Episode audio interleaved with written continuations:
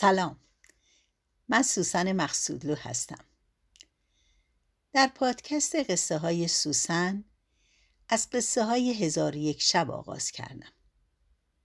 اکنون رسیدیم به حکایت سفر سوم سندباد بحری. امیدوارم تا اینجا خوشتون اومده باشه. من خیلی خوشحال میشم که از نظراتتون منو بهرهمند کنید. برای من بسیار راهگشاست. و اما حکایت سفر سوم سندباد بحری. به نام فرازنده آسمان و گستراننده زمین.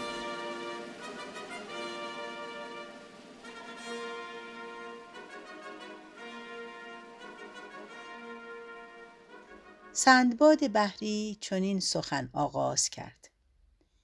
ای یاران حکایت سفر سوم بشنوید که از حکایات گذشته خوشتر است.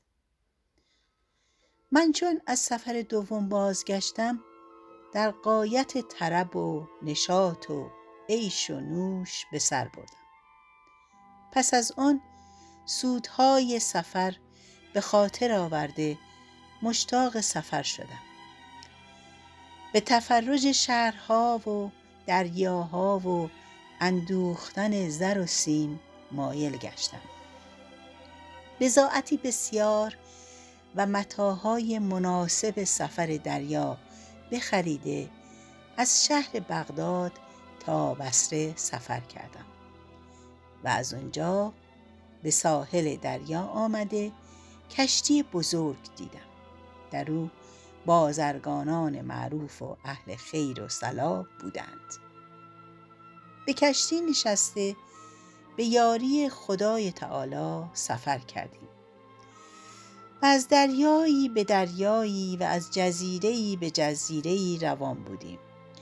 و از هر مکانی که میگذشتیم تفرج می کردیم تا اینکه روزی از روزها در میان دریای مواج کشتی همین راندیم و ناخدا در کنار کشتی ایستاده به اطراف دریا نظاره می کرد که ناگاه ناخدا تپانچه یعنی سیلی بر روی خود بزد و بادبان کشتی فرو پیچید و ریش خود برکند و جامه بر تن بدرید و فریادی بلند برکشید ما گفتیم ای ناخدا چه خبر داری؟ این کارها از بحر چیست؟ ناخدا گفت ای ساکنان کشتی بدانید که باد مخالف به ما وزیده و ما از راه به در شدیم و قدر ما را به کوه بوزینگان کشانیده و هیچ کس بدان مکان سالم نتواند رفت چنان می‌دانم همگی هلاک خواهیم شد پس هنوز سخن ناخدا به انجام نرسیده بود که بوزینگان حاضر آمدند و دور کشتی بگرفتند و آنها مانند ملخ در اطراف کشتی و خارج کشتی پراکنده شدند. ما از زدن و کشتن و راندن آنها حراس کردیم که مبادا به سبب اندوهی که داشتند ما را بکشند. از آنکه کسرت به شجاعت غالب است. و ما به بیم اندر بماندیم و آنها قبیحترین وحشیان بودند. چشمان زرد و رویهای سیاه و یالی مانند یال شیران داشتند. هیچ کس سخن آنها نمی‌فهمید و از کار آنها کس را آگاه نبود. هر یکی از ایشان را قامت چهار وجب بود. به تنابها بالا رفتند و با دندان تنابها را ببریدند. و چون از هر سو تنابهای کشتی بریده شد کشتی را باد به سوی کوه بوزینگان برده بود. بوزینگان همه بازرگانان بگرفتند و به جزیره بردند. آنگاه کشتی را با بزاعتهای او برداشته در جزیره بگذاشتند و خود برفتند تا اینکه کشتی از نظر ما ناپدید شد و ندانستیم که به کجا رفتند و کشتی به کجا بردند. پس ما در آن جزیره مانده از میوه های آنجا میخوردیم و از چشمه های آن می نوشیدیم که ناگاه در میان جزیره خانه آباد پدید شد.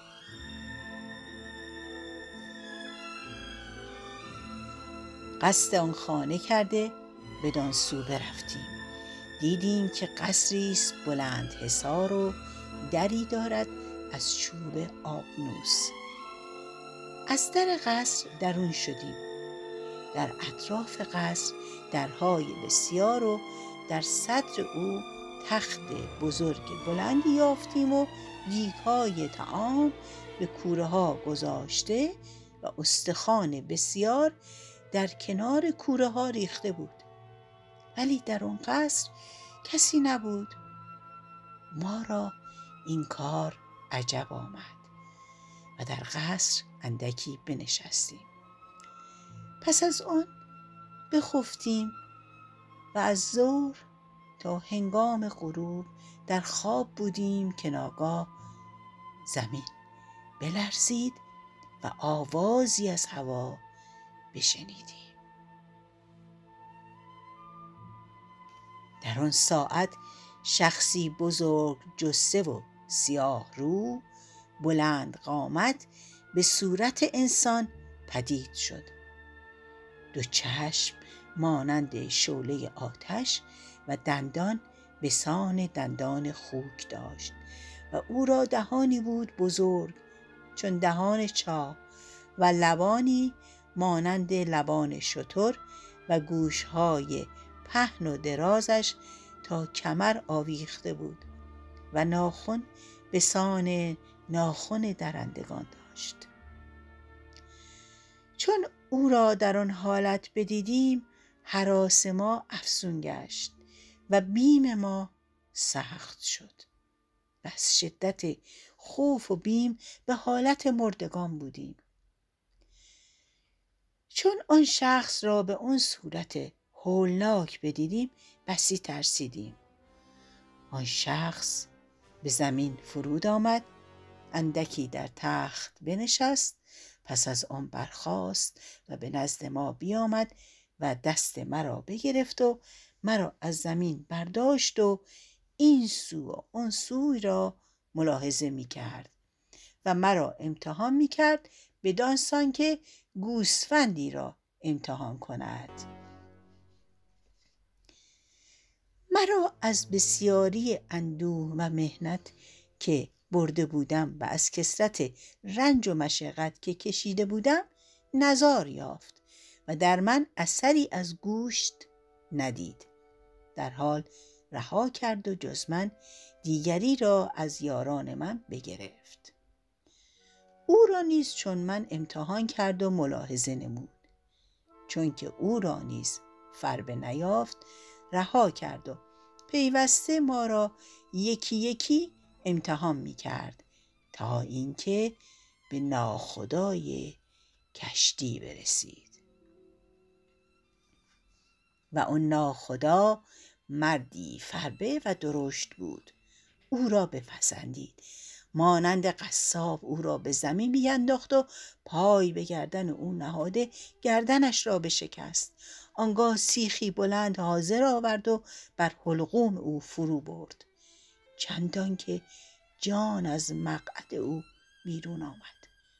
پس از آن آتش بیافروخت و سیخ بر آن بداشت و در روی آتش همی گردانید تا اینکه گوشت ناخدا پخته و بریان شد.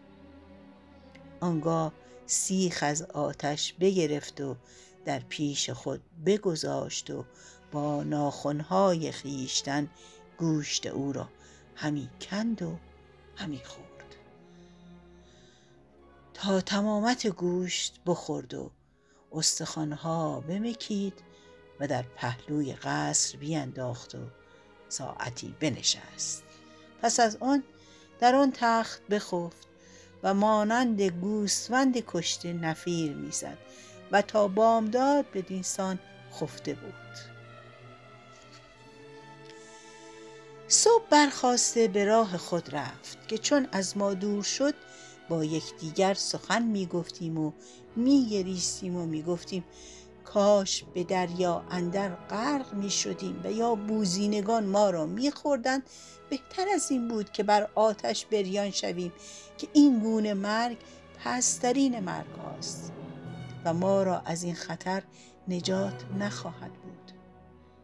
پس از آن برخواسته از قصر به جزیره شدیم که مکانی از بحر پنهان شدن یا راهی از بحر گریختن دریابیم پس بگشتیم و مکانی نیافتیم. هنگام شام در رسید از غایت بیم به سوی قصر بازگشتیم و اندکی نشسته بودیم که زمین بلرزید و همون شخص همون شخص سیاه پدید شد. و نزد ما بیامد و ما را یکی یکی چون بار نخستیم امتحان کرد و ملاحظه نمود. تا اینکه یکی از ما بپسندید و چنان کرد که با ناخدای کشتی کرده بود. پس از اون بر تخت بخفت. چون بامداد برآمد به عادت قبل برخواسته به راه خود رفت و ما را در همون جا گذاشت و ما به یک جا جمع آمدیم و با یکدیگر به حدیث اندر شدیم و گفتیم به خدا سوگند که اگر خیشتن را به دریا افکنده غرق شویم بهتر است از اینکه در آتش بسوزیم که این گونه کشته شدن پسترین مرگ است آنگاه یکی از ما گفت باید از برای او حیلتی کرده او را بکشیم تا از مذرت او آسوده شویم. من گفتم ای یاران اگر از کشتن او ناگزیر هستید این تخته ها بگیریم و پاره هیزم به روی او جمع آورده چیزی به مانند کشتی بسازیم. پس از آن حیلت کرده او را بکشیم. بر روی آن کشتی بنشستیم و در دریا به هر جایی که خدای تعالی خواسته باشد برویم. همگی گفتند به خدا سوگند این رای وزین و این کار متین است. پس همگی برخواسته تخته به خارج قصر بیاوردیم و آنها را چیزی به صورت کشتی بساختیم و در کنار دریا گذاشته پاره توشه در او جمع آوردیم و به قصر بازگشتیم. چون هنگام شام شد زمین بلرزید و سیاه درآمد. یکی یکی ما را امتحان کرده یکی را بگرفت و چنان کرد که نخست کرده بود. چون در تخت بخفت ما برخواستیم و دو سیخ آهنین به آتش بگذاشتیم چندان که افروخته شد. آنگاه آن دو سیخ را گرفته به سوی آن سیاه بیامدیم و او خفته بود و نفیر می‌زد.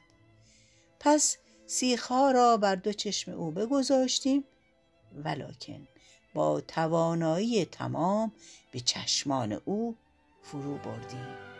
آنگاه نعره بلند زد که نزدیک شد زهره ما چاک شود و از روی تخت برخواسته ما را جستجو می‌کرد. ما به چپ و راست میگریختیم. چون نابینا شده بود ما را نمی‌دید ولی حراس بزرگ داشتیم و از خلاص نومید بودیم. پس در آن هنگام قصد در قصر کرده چون در پدید آورد بیرون رفته نعره همی زد و از شدت سیحه زمین به لرزه در آمد. ما نیز از قصر بیرون رفتیم. دیدیم که آن سیاه با جفت خود که بزرگتر و کریمنظرتر از او بود بازگشته همی آیند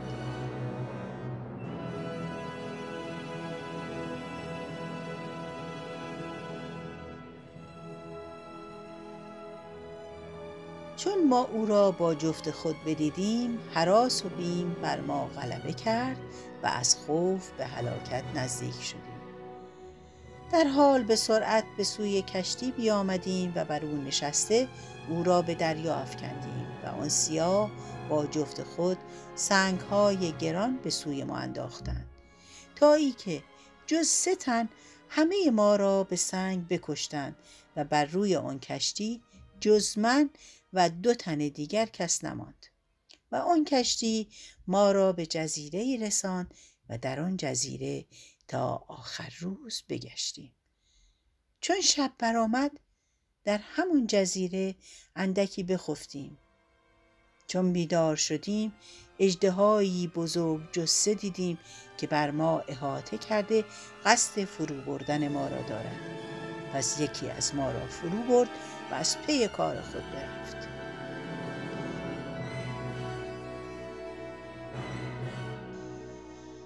ما به رفیق خود محسون شدیم و به خیشتن بترسیدیم و گفتیم به خدا سوگند این مرگ بدتر و پستر از مرگ نخستین است و شادمان بودیم که از دست سیاه خلاص شده و از غرق نجات یافته ایم.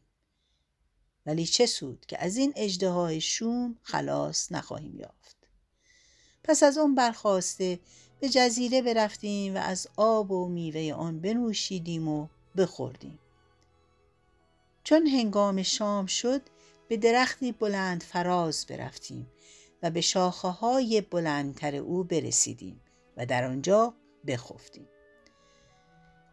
چون شب تاریک شد اجدها درآمد و به چپ و راست نگاه کرده و ما را بر آن درخت احساس نمود به سوی ما بیامد و به درخت بر شد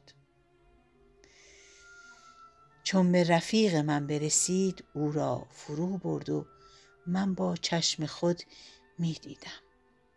پس از اون از درخت به زیر رفت و راه خیش در پیش گرفت و من باقی آن شب را به مهنت و ملامت در فراز درخت به سر بردم چون روز برآمد از درخت به زیر آمدم و از قایت بیم و حراس مرده بیجان بودم و همین خواستم که خود را به دریا افکنده از مهنتهای روزگار آسوده شوم. ولی از جان گذشتن دشوار بود. ناچار چوب بلند و پهنی را به پای خود بستم و چوبی را به پهلوی چپ و یکی دیگر به پهلوی راست. و دیگری را بر شکم و یکی دیگر بر سر. بدانسان که پاهای خود را بسته بود بنشستم و در میان اون چوب ها بخفتم و اون چوب ها مرا احاطه کرد.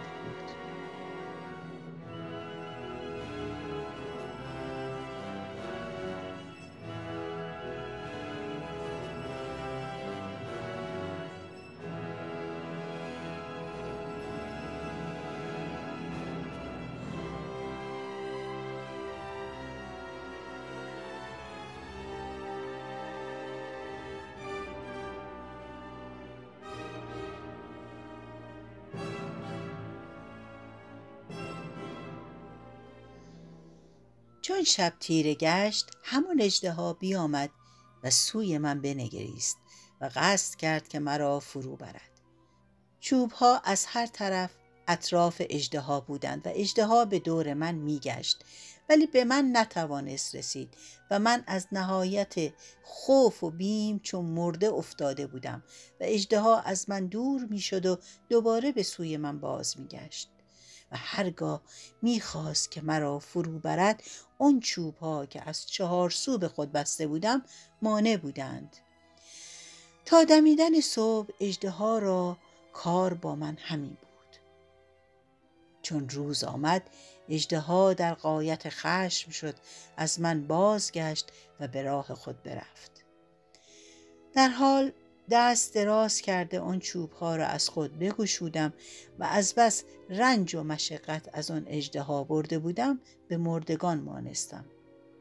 پس از آن برخواسته در جزیره برفتم تا به پایان جزیره رسیدم. مرا در میان دریا کشتی نظر افتاد. آنگاه شاخی بزرگ از درخت برچیدم و به آن شاخ به سوی اهل کشتی اشارت کرده بانگ بر ایشان بردم. چون مرا دیدند کشتی به سوی من راندند و به من نزدیک شدند و آواز من بشنیدند. پس از آن پیش آمده مرا بگرفتند و به کشتی اندر بنهادند و از حالت من جویا شدند. من تمامت ماجرا باز گفتم و رنج هایی که برده بودم حدیث کردم. بسی تعجب کردند و خیره ماندند. آنگاه جامه به من بپوشانیدند و خوردنی پیش من آوردند. من به قدر کفایت بخوردم و آب خنک و شیرین بنوشیدم. روان من راحت یافت و خاطرم براسود و از اینکه خدای تعالی مرا پس از مرگ زنده کرده بود شادی بزرگ به من روی داد. حمد خدا را به جا آوردم و نعمتهای او را سپاس گفتم. با یاران کشتی همی رفتیم و باد مراد همی وزید تا اینکه به جزیره ای که او را جزیره صلاحته می گفتند برسیدیم. کشتی در برابر آن جزیره بداشتند.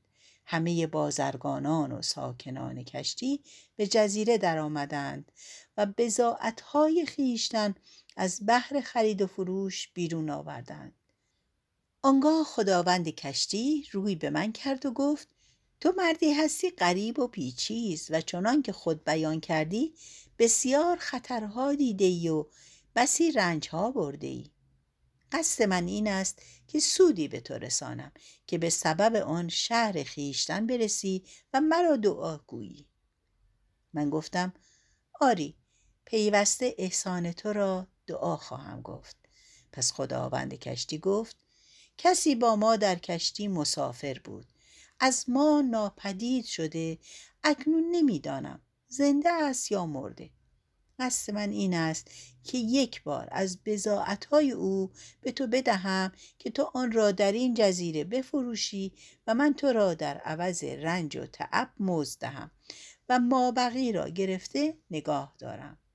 چون به بغداد برسیم از پیوندان او جویان گشته مال به وارثان او رد کنیم. آیا تو می توانی که این کار بکنی؟ بزاعت او را مانند بازرگانان بفروشی یا نه؟ گفتم یا سیدی فرمان تو را اطاعت کنم و منت برم. پس در آن هنگام ملاحان را امر کرد که از آن بزاعت به جزیره بیرون آورده به من تسلیم کنند. آنگاه نویسنده کشتی گفت این بزاعت ها که بیرون آوردند از کیست و به نام که بنویسم؟ رئیس گفت به نام سندباد بحری بنویس که با ما بود. در جزیره غرق شد و از او خبری باز نیامد. اکنون همی خواهم که این غریب های او را بفروشد تا چیزی به موز دهیم و مابقی سود را برداشته به بغداد بریم. اگر سندباد را یافتیم به خودش رد کنیم. اگر نیافتیم به وارثان او برسانیم. چون من از رئیس شنیدم که به نویسنده گفت بزاعت ها به نام سندباد بحری بنویس.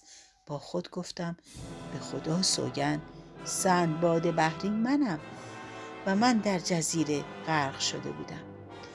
پس صبر کردم تا اینکه بازرگانان از کشتی به در شدند و به یک جا جمع شده حدیث می کردند و در امور خرید و فروش به گفتگو مشغول بودند. من در حال پیش رفته به خداوند کشتی گفتم یا سیدی آیا صاحب بزاعت می شناسی یا نه؟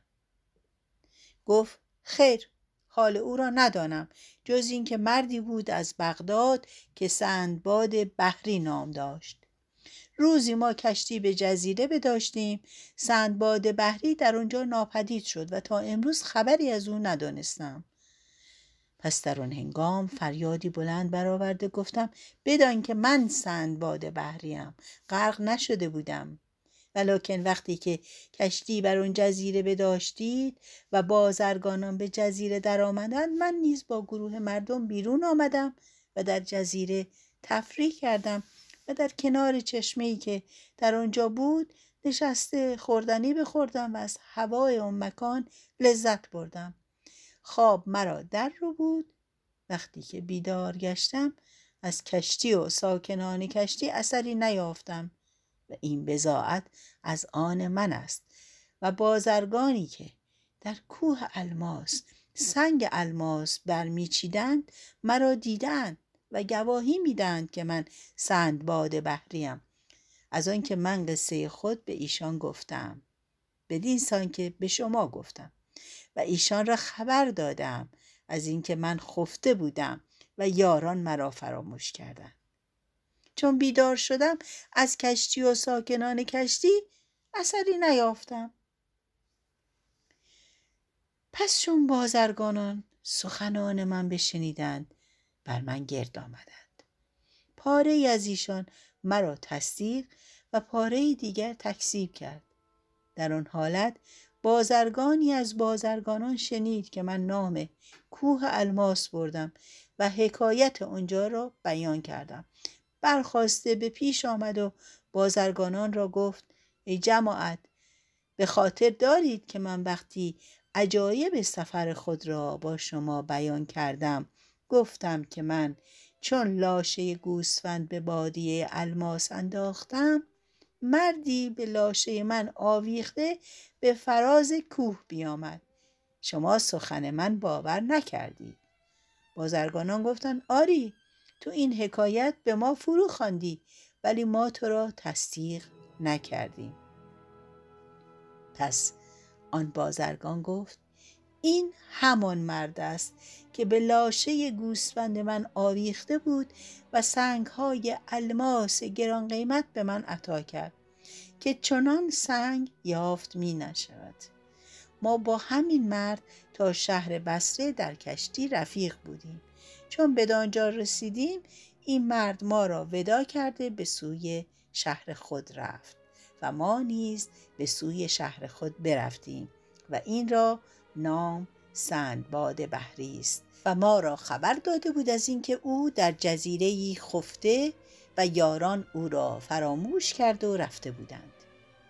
ای یاران بدانید که این مرد به دینجا نیامد مگر اینکه راستی سخنانی که به شما گفته بودم آشکار شود و این بزاعت ها مال اوست که در وقتی که با ما جمع آمده بود این ماجرا به ما باز گفته بود اکنون راستی سخنش ظاهر شد پس چون خداوندی کشتی گفته بازرگانان بشنید برخواسته به نزد من آمد آنگاه گفت نشان بزاعتهای تو چیست؟